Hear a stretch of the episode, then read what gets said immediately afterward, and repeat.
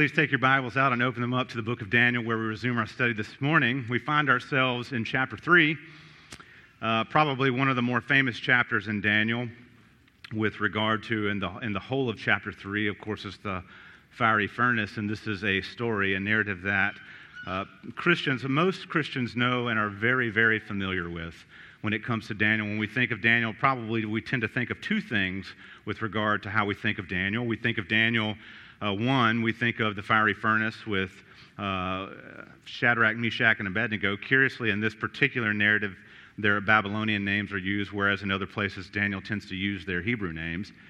And then we also think of the lion's den. I'm not saying that you, the other things don't come to your mind. Of course, the, write, the handwriting on the wall for some of us is also something we think of when it comes to Daniel. But typically, when we think of Daniel, the stories that stick out in our minds are the fiery furnace and the lion's den. And for, for good reason, of course, because in each of those stories, it's the same question that's being answered Who is supreme? What God is supreme? Or what man is supreme? Is, is the king supreme? Is the king's decree supreme? Is the king's political power supreme? Or is Yahweh supreme? That's, that's the answer. That's the question we come back around to again and again in Daniel. Of course, we will repeat that question over and over because that is the heart of Daniel is solving this issue. Why can Daniel and his companions really trust in Yahweh?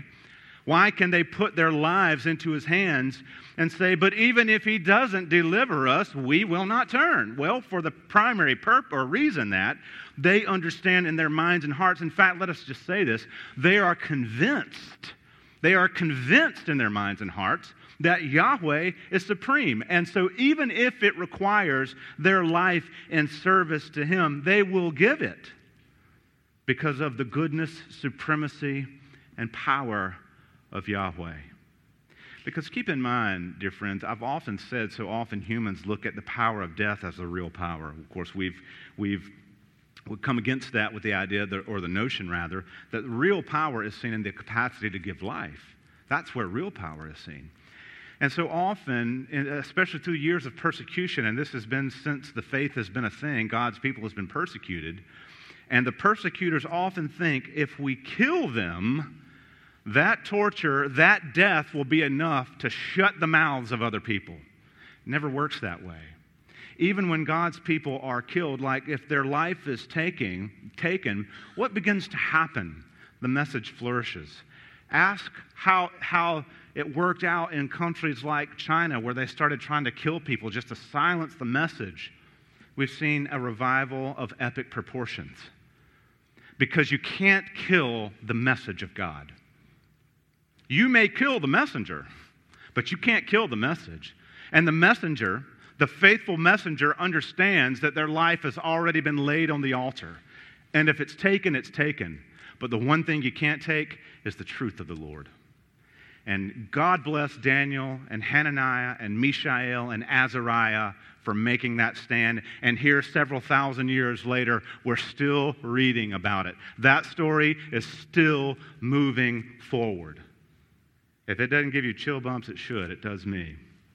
Well, this morning we find ourselves in Daniel 3, the beginning of this, laying the foundations for what was expected of these people who were subservient to Nebuchadnezzar.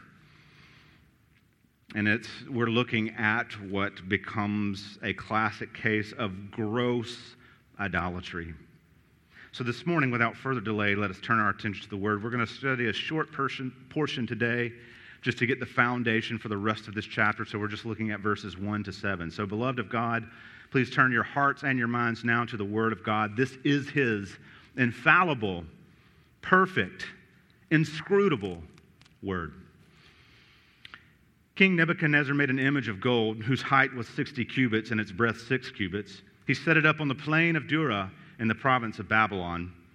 Then King Nebuchadnezzar sent to gather the satraps, the prefects, and the governors, the counselors, the treasurers, the justices, the magistrates, and all the officials of the provinces to come to the dedication of the image that King Nebuchadnezzar had set up. Then the satraps, the prefects, and the governors, the counselors, the treasurers, the justices, the magistrates, and all the officials of the provinces gathered for the dedication of the image that King Nebuchadnezzar had set up. And they stood before the image that King Nebuchadnezzar had set up. And the herald proclaimed aloud, You are commanded, O peoples, nations, and languages, that when you hear the sound of the horn, the pipe, lyre, trigon, harp, bagpipe, and every kind of music, you are to fall down and worship the golden image that Nebuchadnezzar has set up. And whoever does not fall down and worship shall immediately be cast into a burning fiery furnace. Therefore, as soon as all the peoples heard the sound of the horn, the pipe, the lyre, the trigon, the harp, the bagpipe, and every kind of music, all the peoples, nations, languages fell down and worshiped the golden image that King Nebuchadnezzar had set up. So ends the reading of God's word. May he add his blessing. Please pray with me one moment. Father, thank you for your word. We come hungry this morning. We come thirsty. We come hungry and thirsty for something that this world cannot fill. None of us have a hunger and thirst that this world or any other thing within it can fill. It can only be filled by you. And so we come today to drink deeply from your fountain. We come to eat our fill at your table. And I pray, pray that you would bless this time. It's through Christ we pray. Amen. You know, I doubt the name Paul Schneider means that much to you. You may be familiar with a word called Schneider or a name, the name Schneider, but I, I would venture a guess that the name Paul Schneider means very little. And it would be lost to us in the annals of, uh, the annals of history except for one primary event. On April the 20th, 1938, in Nazi Germany, they were celebrating Hitler's birthday and they were doing a tour of some of the prisons, and they happened to be at Buchenwald prison. And they marched some of the prisoners out there to, as a show to Hitler, to venerate Hitler and the flag. Each man was commanded to remove his beret or his cap and to show honor and adulation to the Fuhrer. And the men obediently did it, except as they went down the line, one man stood at attention and would not venerate Hitler. His name was Paul Schneider.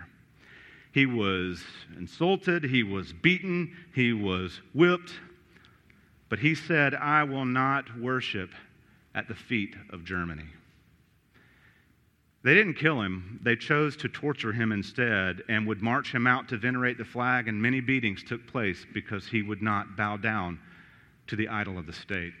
It's a powerful picture, and he's not alone. We could comb through the history of World War II and see many such places where men and women refused. Dietrich Bonhoeffer would be one of them who refused to bow down to the idolatry of the state. For, beloved of God, this is not an arbitrary, arbitrary thing.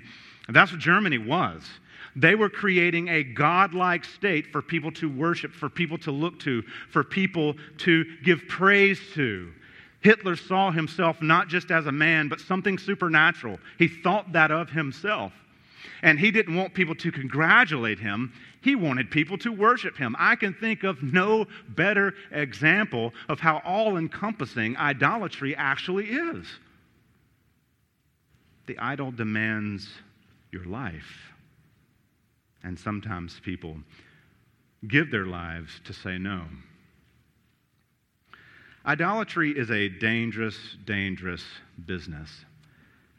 Of course, idolatry always presents us with a choice, doesn't it? Idolatry is the choice of pragmatism and pleasure. Why did the children of Israel flirt with Baal worship in the Old Testament? Well, they did so because in that era or in that time, in that place, Baal was the god of fertility. Do you want good crops? You want your wheat to grow? You want your barley to grow? You want the rains to come? Do you want to have a big family? Well, worship Baal. It's total pragmatism. It's complete and total pragmatism. This is what will make your life simpler, so do it. Idolatry does that. That's what it does. It either plays to the pragmatic side of us, this will simplify, or it plays to the or, or plays to the pre- uh, pleasure side of us, this will feel good. That's what idolatry does. It appeals to these two sides of us that are very powerful forces in our lives. What's easy and what feels good. That's exactly where idolatry hits us. And so often, in the moment, it seems, it seems harmless. It, it actually seems beneficial. Well, if this will help, if this will make life easier, and if it feels good, why not do it? Why not do it? Well, as benevolent as idolatry may seem in a moment, it is always, always, always exclusive. it's not going to share you with other people or with other things. It's not going to share you with other gods. But, Brad, you've even said that all these, these former nations were polytheists, had many gods. That's right. That's right. Many expressions of a central type of power. Idolatry doesn't share you, it's not out to help you have a nice life. It's exclusive, it makes demands, it completely enslaves, it will suffer no rivals.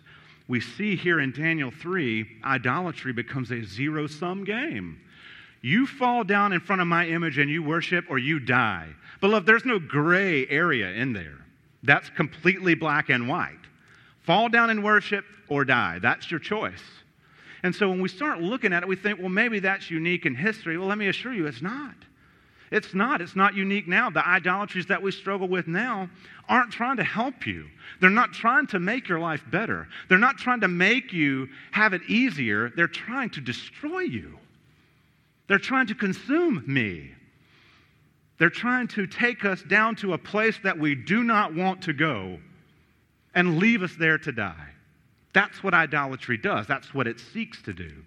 And I love how Daniel, that Daniel records this because we're getting the very heart and, uh, and core of what idolatry truly is. Worship this idol or suffer this horrific death. And so, as I said, this is not merely antiquated barbarism, though the idols may have changed, though the look of it may, has cha- may have changed to some degree, the nature of idolatry remains the same. Yes, you might not be bowing down in front of an image on the plain of Dura or on the plain of Shinar under the leadership of Nebuchadnezzar.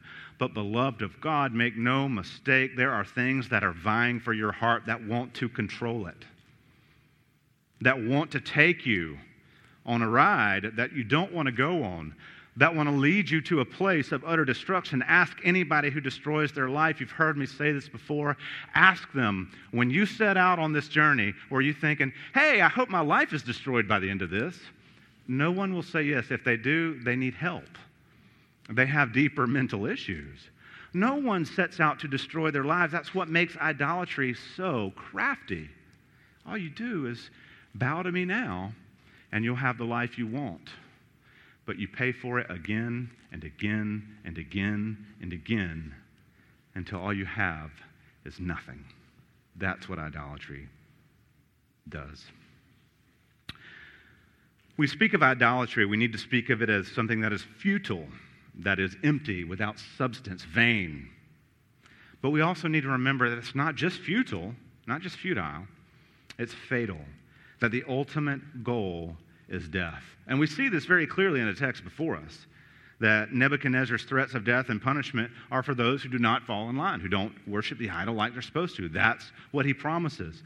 And this is not unique to history. I've already said this. This is a standard practice for what is false. Uh, beloved, understand the lie allows no competition, the lie makes no room for tolerance. The lie will not show mercy. The lie has one objective, one. And it has the same objective for its detractors and the same objective for those who buy it is completely consume them until there's nothing. That's what we're dealing with. That's why these seven verses are some of the most important verses in Scripture as they lay the heart of idolatry bare.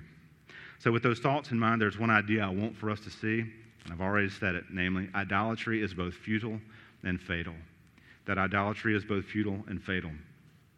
Speaking of World War II history, around the same time that Hitler was doing what he was doing, a man by the name of Joseph Stalin was also doing unspeakable things in Russia. In the late 1930s, there was a conference to honor the dictator. They were honoring him for his greatness, they were honoring him for all the stuff that you honor idols for. And at this time, when they mentioned his name, the arena erupted in applause. Everybody stood up and clapped. Well, something happened. Nobody wanted to be the first to stop. And so they just kept on because they didn't want to be looked at as the person who was less enthusiastic. Well, an elderly man in the crowd finally got tired after several minutes of clapping and standing. He stopped clapping and he sat down. His name was taken. He was arrested the next day and never heard from again. Why? Because he didn't give the idol of Russia enough worship and veneration. When we start thinking about idolatry, you may say, well, Brad, that's just simply war brutality, and it is, but we need to understand the undercurrent of idolatry that runs there. When men like dictators like Nebuchadnezzar or, or Adolf Hitler or, or Joseph Stalin or Vladimir Lenin, any of these people we want to throw out there, when they set themselves up as a supreme leader, they're not doing it to be benevolent. They're doing it to say, I am. And I'm not trying to be sacrilegious here. I'm telling what history has taught us. I am great. I am powerful. I am your God. And you will bow down to me or you will die. And so uh, history teaches us again and again and again and again what idolatry does. When we're looking at it here, it comes in the form of this great image. That's what we're dealing with. This, the rest of this chapter, the whole of chapter 3, is consumed with the great image and the ripple effect it had in Babylon and with Judean men that are mentioned here. And however enticing and however hopeful idolatry seems, we've already said it, it leads to emptiness, it leads to death. It doesn't give what it promises. What is a great example of this? I've used this before, it bears repeating, is addiction. Think of addiction, something I have a lot of history with. You know, you know my testimony. You know that I had a, an addiction to pain pills and, and most any drugs I could get my hands on. But what does addiction do to you? It promises this good time on the front end, and at first it's fun. At first it's fun. It seems, yeah, this is great. This is awesome. It feels good. I'm having a good time. I'm laughing. But what the addiction doesn't tell you is hey, eventually you're going to be willing to hurt the people you love most for the pleasure of this. You're going to be willing to break the law for the pleasure of this. You're going to be willing to put yourself in the pathway of death for the pleasure of this. And by the way, it's going to take everything from you. It's going to take your relationships. It's going to take your dignity. It's going to take your money. It's going to take the last shred of humanity you have as you see people as obstacles in order to fulfill this. Beloved, I can think of no better example of idolatry than addiction. Its primary motive is to catch you and kill you. And that's what idols would do with us. The image that is mentioned here several times, right in verse 1, King Nebuchadnezzar made an image of gold. That word image in the Aramaic is very familiar. It is the same word from chapter 2. When Daniel tells Nebuchadnezzar about the dream that he's had, he uses the word, uh, a lot of Bible translations say statue. Literally, in Aramaic, it is image. And literally, in Aramaic, is the same word, as I said last week, that is used for idolatry for an idol. And so I don't think that Daniel is even trying to be subtle here by saying this great image from chapter 2 was a picture of an idol, and now this is an idol. This is not just an image, this is not just a statue, this is an object for worship, which is made clear a few verses down. So we have this idol, and it's interesting that we have this image, the same word. What is Nebuchadnezzar doing? He's using this idol to speak of his greatness. He's using this idol to, to establish his enduring greatness. I want you to think about the, the parameters of this thing. It is 90 feet high. The ESV says 60 cubits. That's about 90 feet. It is 90 feet high, nine stories high, and nine feet wide. It's enormous. It is a monstrosity. You can't miss this thing. And just to make sure that you can't miss it, we're told that he set it up on the plain of Dura. Why the plain? A plain would be a flat place where for miles you can see this thing that is probably when the sun comes up, it's going to glint. You'll see this thing from everywhere. You will not be able to get around noticing this monstrosity out in the plain of Dura, close to the province or city of Babylon. So when we look at this, it's interesting that we have an image wholly of gold. Let, us understand this. It's probably not pure gold through and through. It's probably a statue, some sort of uh, structure that was overlaid with gold. Remember Nebuchadnezzar's dream. What did Daniel tell him? You're the head of gold, and then you had the silver, the bronze, the iron, and the clay.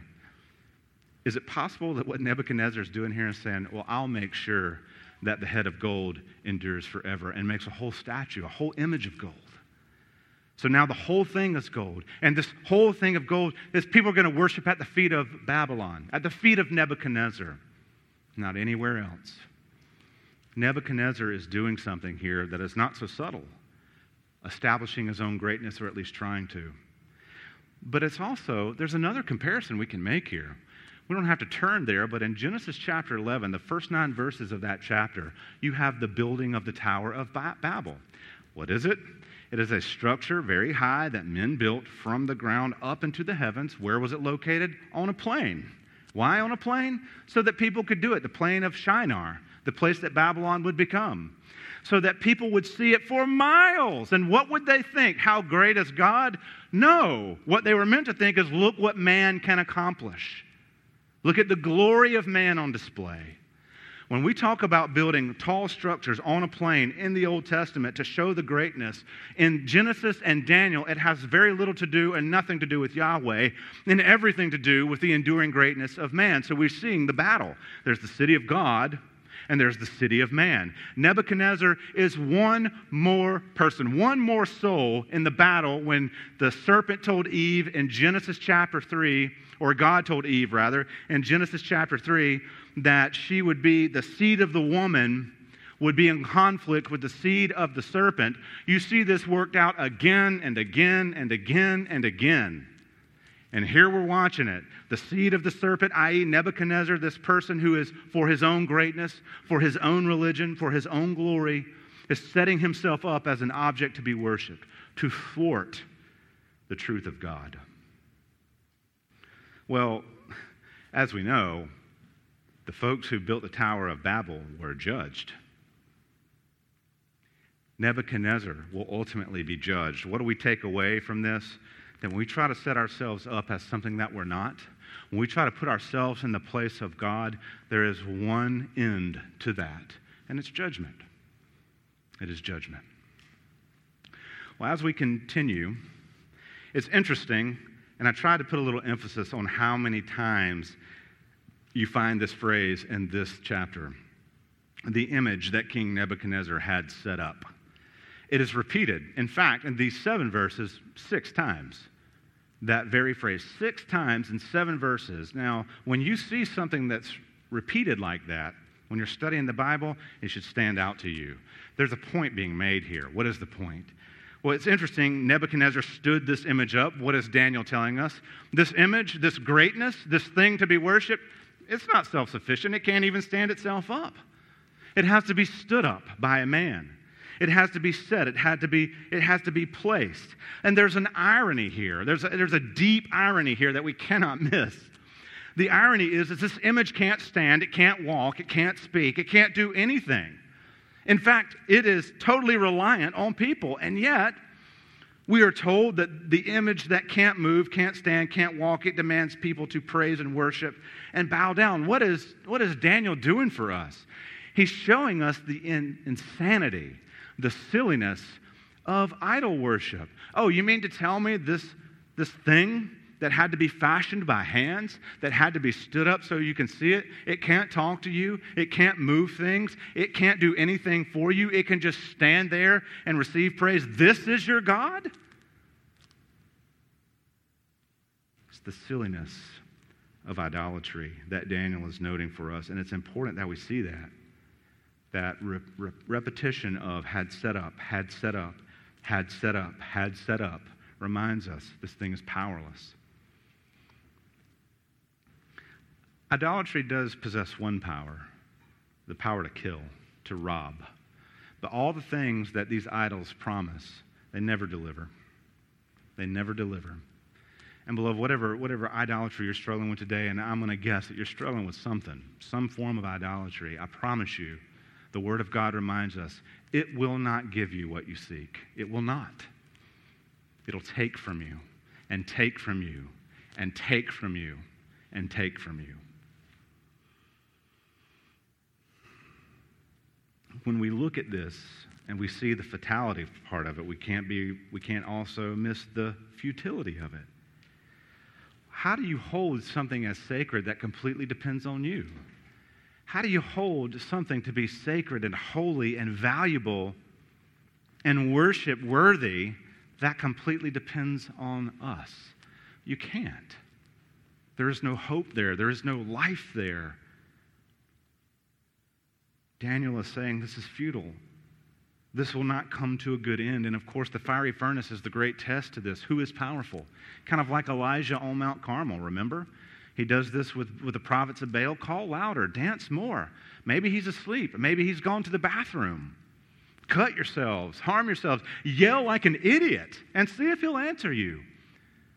And then the test is complete when Elijah makes the prayer to Yahweh and Yahweh sends fire.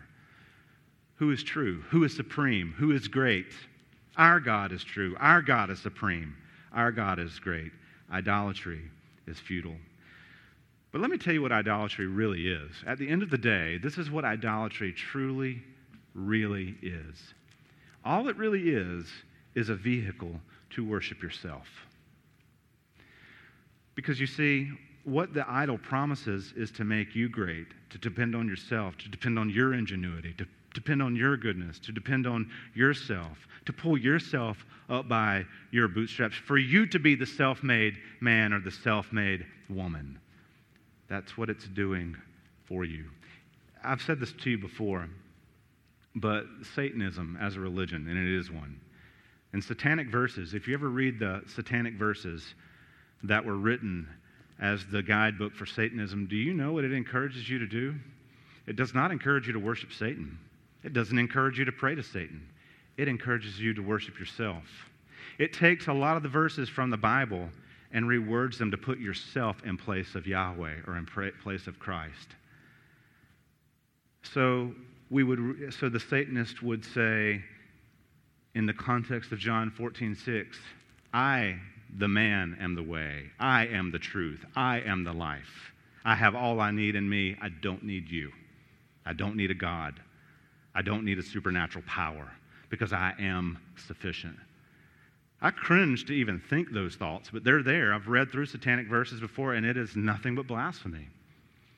Because you see, the ultimate goal of idolatry is not the object itself, it's to draw you away from the truth into a lie, a lie that says, I'm good enough, I am strong enough, I am all that I need.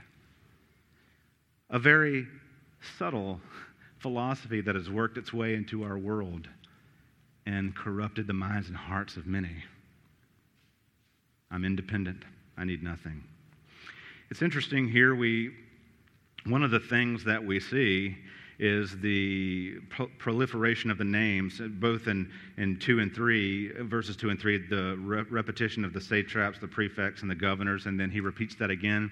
What you would miss if you weren't kind of steeped in ancient writing would be that the writer here, Daniel, is kind of making fun of these people by, by re, it's a rhetorical device of saying, all these men of importance come to bow down to this. And then the second verse is like, Yes, you heard me correctly. All these men of power, all these men of greatness are about to go out into the plain of Dura and look like fools, bowing themselves down in front of this big golden image. He's making fun, he's showing the futility of idolatry. Isn't it interesting? It is standing, they are falling. That's what the text tells us. False religion is that counterfeit. This lifeless thing demands that these life filled people do the very things it can't even do. Can you imagine serving a God that, like that? And just by way of just a little side note, doesn't really have any bearing. As far as what the image is, we actually don't know. Some people think it was an image of Nebuchadnezzar. Some people think it was an image just uh, of one of the gods of Babylon. Some people think it was just this kind of totem pole looking thing that was covered with gold. It doesn't matter what it is. And we don't know. We don't need to know. We have all the information that we need right here to understand that it's counterfeit. It's, it's a secular religion. Nebuchadnezzar is doing exactly what Hitler and Stalin and Mussolini and even Napoleon tried to do to some degree is to get people to bow down at the religion of the state and the state's power and nothing else. It's a secular religion. Yes, there are, are, are some sacredness in it within the confines of that, but they're not trying to win people over to the truth. They're trying to win people over to the pragmatism and the pleasure that the state can offer. And human beings are so susceptible to that idolatry. But he doesn't just grab in these ranking officials. He also he tries to unite the people. Peoples, nations, and languages. That is language very reminiscent of the book of Revelation, where tribes, nations, and tongues. Christ will unite the people from all different tribes, nations, and tongues. Nebuchadnezzar is trying to unite people from all different tribes, nations, and tongues. Christ around the power of God, the truth of the Lord, sovereign. Nebuchadnezzar around himself. Yes, the seed of the serpent is at war with the seed of the woman. He tries to unite these people around himself, around his state, around his accomplishments, not, not objective truth. And there's no mistaking the command in verse 5 that when you hear the sound of the horn, the pipe, the lyre, the trigon, the harp, the bagpipe, and every kind of music, you are to fall down and worship the golden image that King Nebuchadnezzar has set up. There's no mistaking what that is. It's a clear violation of the first two commandments that we have in Exodus. You shall worship the Lord your God only, and you shall not use an image to worship the Lord. Two very clear violations. This is not innocuous. This is not something that is not a big deal. Whatever Daniel puts up with, and, and Hananiah, Mishael, and Azariah, whatever they put up with to live in a Babylonian culture, they understand fundamentally that I can't bow down in front of this thing because it violates the very covenant I have made with the Lord and the Lord has made with me. And so the question is is this set up as death is offered as the only uh, uh, course for those who refuse? What will they do? Will they be faithful or will they do what's expedient? Will they love God more than their own lives? And this is a decision we still have to, or a question we still have to ask ourselves. Will I love the Lord more than I love this life, than I love my life, than I love the things of my life? Not do I neglect them, but do I love God more? Will I love Him more in a moment? Will I live for Him? Beloved of God, the, the decision is always before us. The decision is always before us to do what is easy or to do what is right. And I say this as a man who loves to choose what is easy, because what is easy momentarily feels good and it's an easier path. But as I grow, as I mature, I'm learning that to do what is right is the harder course, but it's the better one the question will we do what is easy or will we do what is right? And the stakes are always going to be high. The stakes are always going to be high, but it boils down to this one idea, really. Will we trust God enough in a moment? Will you trust God enough in enough a moment? Will Brad trust God enough in a moment? Will our children, as we try to lead and disciple and shepherd them, will they trust God enough in a moment? And beloved, um, you know me. I don't think it's easy. I've spent many a time, many an hour up here talking about how hard life can be and how some of these commands, it's easy to read them on a page and applying them is exceedingly difficult. So it's not as if I'm saying it's easy, and I don't want anybody to walk away thinking that. It's not easy. Sometimes it's infinitely hard, but it's right. But it's right. And that sometimes can be the only comfort we have is knowing that while I did the hard thing, I know that I did the right thing. While I had an opportunity to ease my, or choose ease for myself, I chose glory for Christ. And that's the choice that's before us, especially when it comes to idolatry. As he says here, whoever does not fall down and worship shall immediately be cast into a burning fiery furnace. So Babylon is known, and actually archaeology has proven that they had these big kilns set up around the city. And they, where, they, where, they baked, where they baked bricks, where they made bricks for building. And so the idea of a fiery furnace being present there is actually very true. They were. They were present. Archaeology has found them in the city, more than one, and they were huge. And so what Nebuchadnezzar is offering to them, you can bow down and worship and choose easy, or you can do what you think is right, and we're going to burn you alive. That's what they chose. That, that was the choice before the people. Do it, do what you want, but you're going to be burned alive if you don't do what I want. And so, not worshiping the idol meant death. There it is. It meant death. A physical picture of a spiritual reality. But isn't it interesting? Do what I say, or we'll burn you with fire. Make a stand for the Lord and burn with fire now, but experience glory with Him. Choose idolatry now and choose glory for yourself now, but experience the condemnation of the Lord that is eternal later. When you're talking about something temporal or something that's eternal, I'll stick with eternal. Not because it's easy, not because I want to be burned in a fire. I don't. But because it's right. You know, there's an old cliche you can pay me now, or you can pay me later. You're always going to pay. And I would rather pay now for the glory of God than pay later for the glory of Brad. Because the glory of Brad leads one place, and that is rejection from the Lord. Beloved, we live in a culture. This culture, I mean, seven is culture. It, is the, it was the culture then, it is the culture now. Therefore, as soon as all the peoples heard the sound of the horn, the pipe, the lyre, the trigon, the harp, the bagpipe, and every kind of music, all the peoples and nations and languages fell down and worshiped the golden image that King Nebuchadnezzar had set up. There it is. That's the culture we live in. It is. It's the culture we live in. What does the culture say? The culture says fall. You fall down and worship like you're supposed to because this is what we do. What does the Lord say? The Lord says, No, no, no. You make a stand for me. You stand for me in this culture. You stand for me in this culture. What is culture going to do, beloved? What is culture going to do? Culture, they'll bully God's people. They will bully God's people and they will call us all sorts of names. They'll say, only bigots don't fall. You bigot, you fall. If you don't fall, you're a bigot. Oh, yes, now we've gotten into ad hominem. It's, it's that logical fallacy that says, if I can't attack your ideas, I'm just going to attack you. It's stupid. Don't fall for it. Let, uh, dumb people make that mistake okay? And I'm not trying to insult anybody. I get fired up real quick about it. I can feel my face flushing. only, they'll, only bigots don't fall, they'll tell us. Or another one fall and worship at the image because only hate filled people don't bow down to the gods of this culture. You're hate filled, you're hateful if you don't bow down to our gods. Or one of my favorites only cowards refuse to get on the right side of history. Yeah, people are going to remember you, and you're going to look like an idiot if you don't bow down to our gods and culture. And beloved, it goes and it goes and it goes.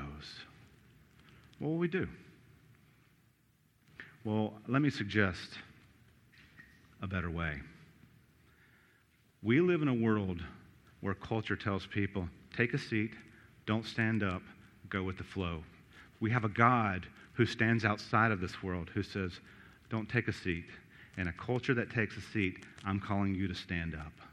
In a culture that bows before what is false and evil and reckless, I'm telling you to stand up.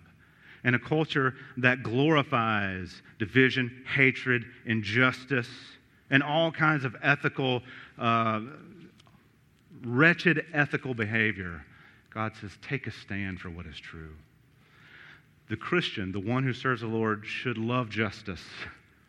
They should love love. They should love people, but they should love God ultimately. And loving people when we love God is going to look a little differently than culture says.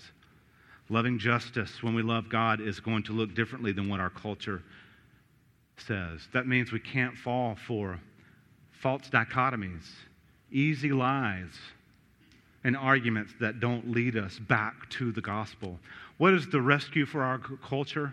It's not idolatry, and it's not giving in, it's not conceding false ideas for the hope of maybe having a conversation. It is standing on truth, even when it's hard, and saying the thing that must be said, even when you're called bigot or hate filled or on the wrong side of history. Because idolatry seemed like it was on the right side of history to the Babylonians. They were eradicated and then so were the Persians, and then so were the Greeks, and then so were the Romans, and so forth and so on. There is one institution that has withstood the test of time, that has not been eradicated, that even in the face of death, it blooms the kingdom of God.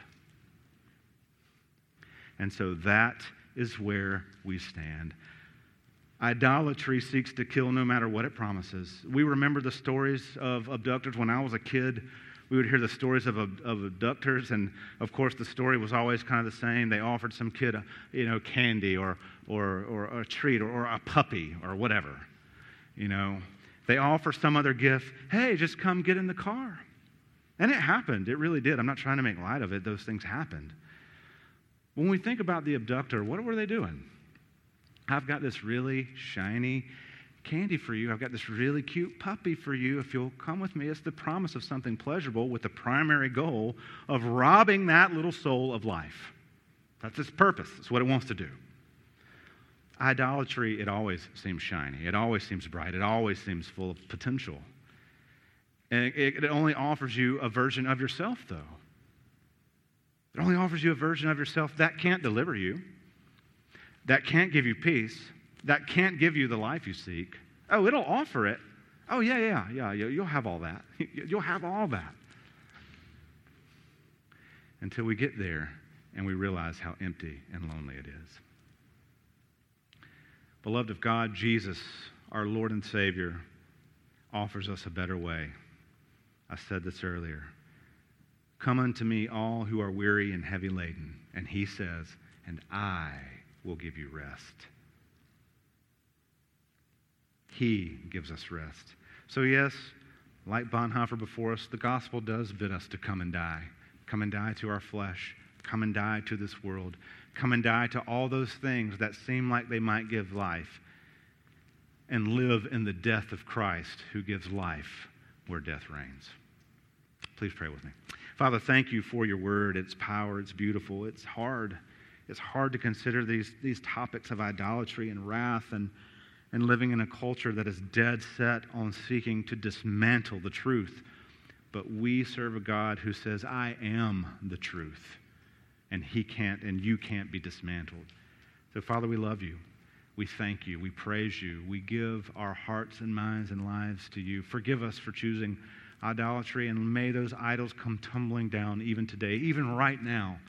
May we make decisions to snatch those idols down in the power of the Holy Spirit and sing of the goodness of God and remember of your faithfulness that we too might live faithfully with you. Thank you for empowering us to do all these things. It's through Christ we pray. Amen.